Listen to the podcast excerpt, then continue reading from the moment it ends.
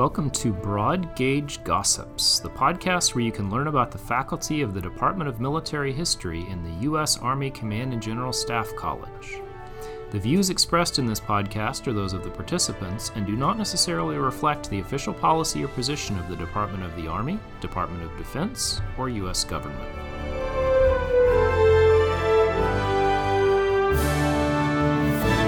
Hello, I'm Dr. Jonathan Abel, and I'm here today with Associate Professor Dr. Brian Steed. Welcome. Thank you. Nice to be here. Uh, so let's go ahead and start by talking about your background. Tell us about your military career.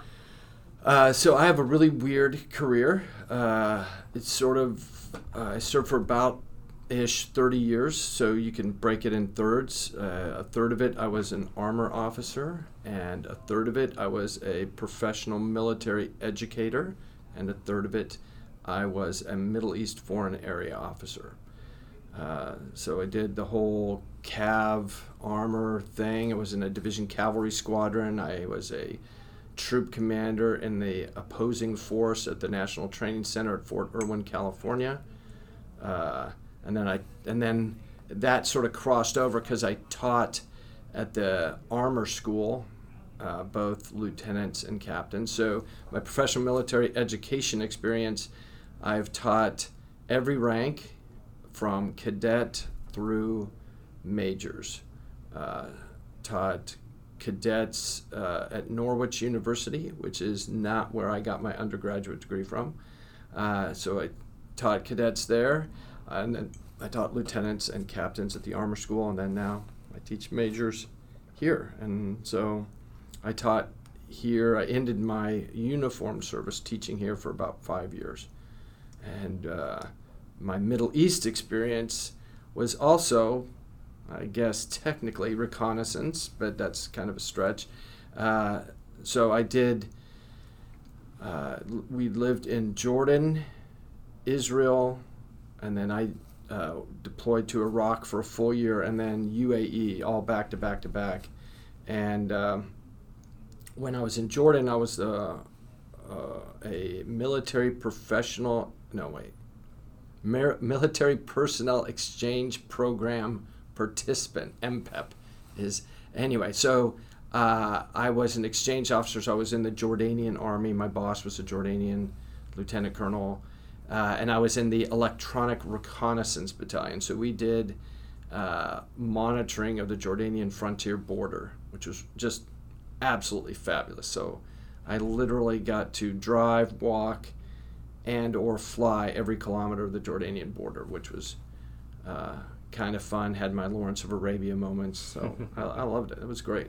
Oh, very good. Um, and now tell us about your uh, civilian academic side. Uh, so my baccalaureate is in history from uh, Brigham Young University, and that's where my connection with history sort of ends officially because my master's degree I earned while I was at Norwich University, but it was then from the Vermont College of Norwich University, which no longer exists. Uh, but it was in international relations.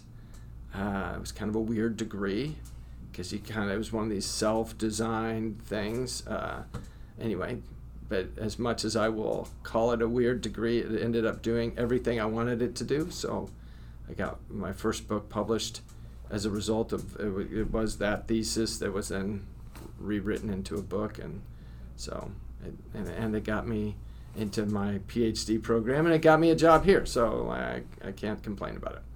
And then my PhD is from um, the University of Missouri, Kansas City, and it is an interdisciplinary degree, which I think means that I don't do either discipline well. So it's and political science is the lead discipline, and then history is the, I don't know, the supporting. I can't remember what the proper term is, but I guess in military sense you'd have a lead in the trail. But I, I think they would be offended by that. But uh, so it's kind of weird uh, that way. Like my whole career at every aspect is odd. I think it's just safe. well, it's certainly something to dive into in a bit. Um, before we do that, so in addition to the, the core and AOC, what else do you do and what else do you teach here at CGSC? So, uh, I am currently the course author for the Evolution of Military Thought, which is the preparatory theory class for uh, the School of Advanced Military Studies, or SAMS, which is, I, I love that course. But that's not, I don't know. I guess I want to be a military theorist when I grow up, so I guess that is sort of my jam in a way. So it's, it's something I like for that reason. But everything else I teach is Middle East oriented. So uh, I have a class on. Uh, so when I first arrived here, we had there was only one Middle East class, which isn't very old, and I'm I'm assuming you've talked to Lou DiMarco before, but Lou had created that class, and I can't remember what year, but it maybe 2009. Like it isn't. It wasn't very old. I showed up in 2013, and and that was the only class we had on military history, and it was sort of oriented on Arab-Israeli wars stuff and um, and so we tried to expand uh, classes because it was called Roots of Conflict in the Middle East, and I'm like, oh well, a lot of this goes beyond that, so I created a Deep Roots of Conflict class, which was then stolen from me by John Hostler, and so I don't teach that one anymore. But then uh, I've done. We have two ones on uh, the global war on terrorism. So one's on ideological aspects of it, how that's changed over time, uh, to get, and that one goes quite a bit, like to the beginning parts of Islam all the way to the present. Uh, and then the other one was a class that uh, is relatively new. It's only been done once so far, and uh, that was on. It's actually on the operational global war on terrorism. So we focused almost exclusively on Iraq and Afghanistan. Okay, um, let's dive into some of the details of what you've done. Uh, and and in, in, addition to teaching, you also are a team leader. So, how does that work with teaching? How do you balance those? probably by being a very bad team leader, I think is probably true. Um, yeah, so uh, what a team leader is, is uh, I have responsibility for 12 instructors. Usually I'm one of the 12. I actually have an extra guy right now, but uh, and that's across five different departments. So there's four tactics instructors, four uh, joint and in, uh, it's Department of Joint Internet. Wait, no, interagency multinational operations. Did JMO right? Yeah. Mm-hmm. Okay. Yeah. And so I've got four of those guys. I've got two logistics guys. It's the Department of Sustainment and Force Management. So they do sustainment, multifunction logistics stuff, but they also do force management and force design instruction, and then there's a leadership instructor.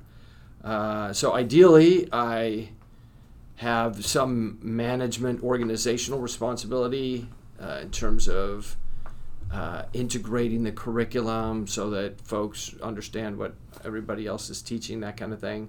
But also, there's some supervisory aspects uh, in terms of watching how other people teach and providing feedback and that kind of thing. Okay, um, you you study a, a, range of topics and subjects, and, and you, as you mentioned, you kind of have a foot both in the, the IR political science world and also what may be called contemporary history, um, looking at the global war on terror. So, how do you mesh those disciplines in your research and in your uh, teaching?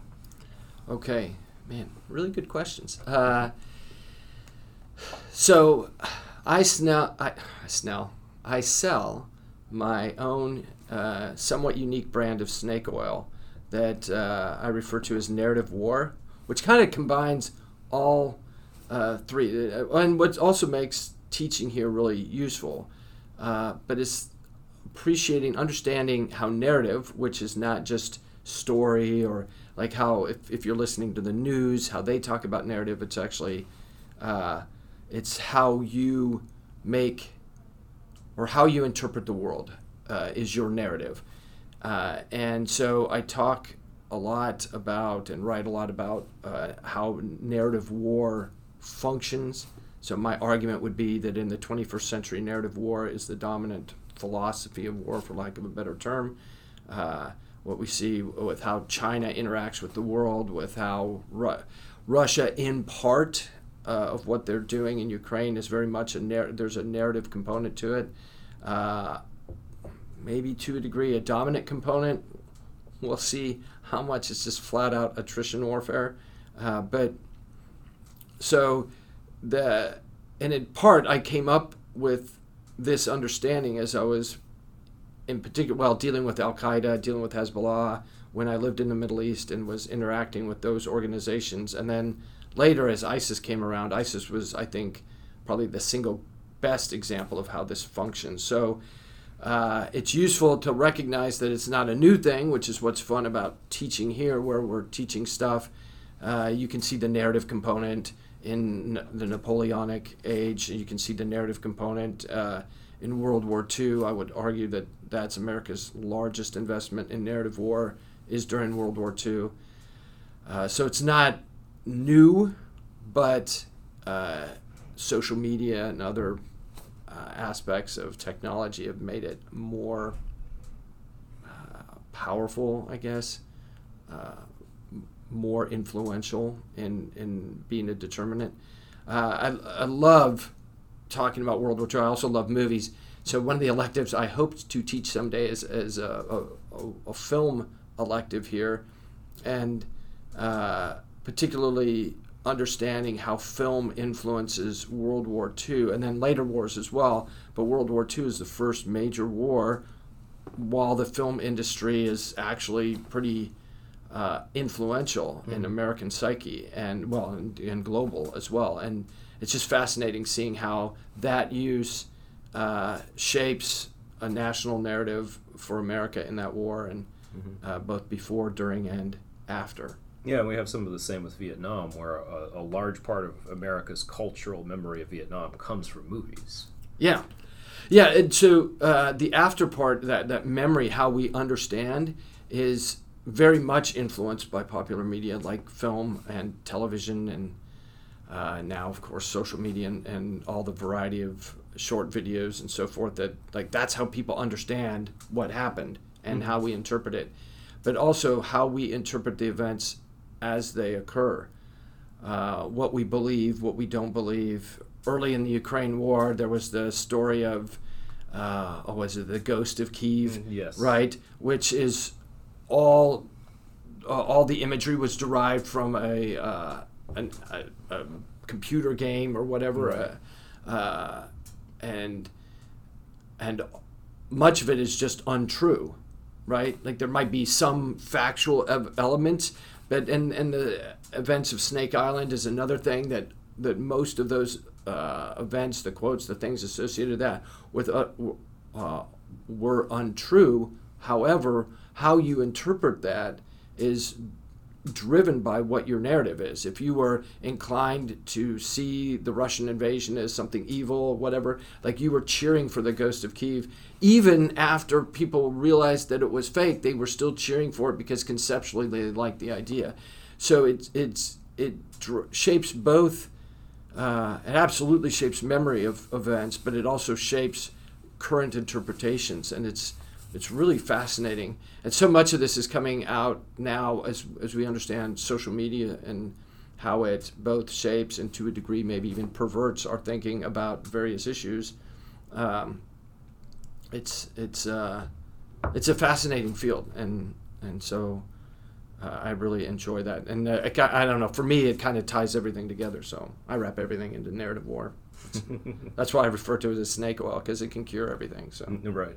Uh, so, kind of on the same line, in an army that has shifted, in a, in a you know country that has shifted from global war on terror to uh, multi-domain operations, large-scale combat operations, symmetrical conventional war. Um, what's the role for a an insurgency, counterinsurgency specialist, and the lessons of those kinds of wars? So, large scale combat operations are what I refer to as the John McClane ability. So, I can't, I can't remember if he says it in the first Die Hard movie or not, but it's basically I'm going to come in and I'm going to throw you out of your own party, right? Like that. That is what large scale combat operations allow you to do. Uh, and if you're really good at it, and if the rest of the globe perceives that you're good at it, then nobody will fight you that way. Uh, my argument to the students is you need to be good at LSCO because you have to be. That's the existential fight. That's what protects your country. That's what allows it to exist. And it's what allows other countries to actually be intimidated when you threaten to come in and throw them out of their own party. But if you are dominant in that, if you are competent in that, then by definition, you're never going to fight that. Uh, I would argue part of what Vladimir Putin totally misread in February, well, probably January of 2022, before he made the decision to go in, was he misread the Ukrainian narrative. He thought that they were weak and they were going to collapse. So he believed that he could go in and throw them out of their own party just by showing up in, in Kiev. And if he did that, then uh, the Ukrainian government was going to run away and he was going to be able to do what he wanted to do. That hasn't worked. Like he misread the narrative. Uh, now, my subsequent argument is we've misread the Russian narrative. The Russian narrative has been one of enduring tremendous suffering and pain for, I don't know, a couple centuries now. And uh, I don't. I, I think there is a story. Well, there is a narrative that allows Putin to use a story to solve for the dissonance that this, as as we in the West describe it, this failed campaign, uh, because he can use a story uh, that connects the Russian people back to World War II and mm-hmm. and so forth. So I, I, think that that is important to recognize in this whole LSCO environment. But most of the rest of the world is not going to misread things as badly. And so they are going to try to do things in some other way, which we often characterize as insurgency or something else.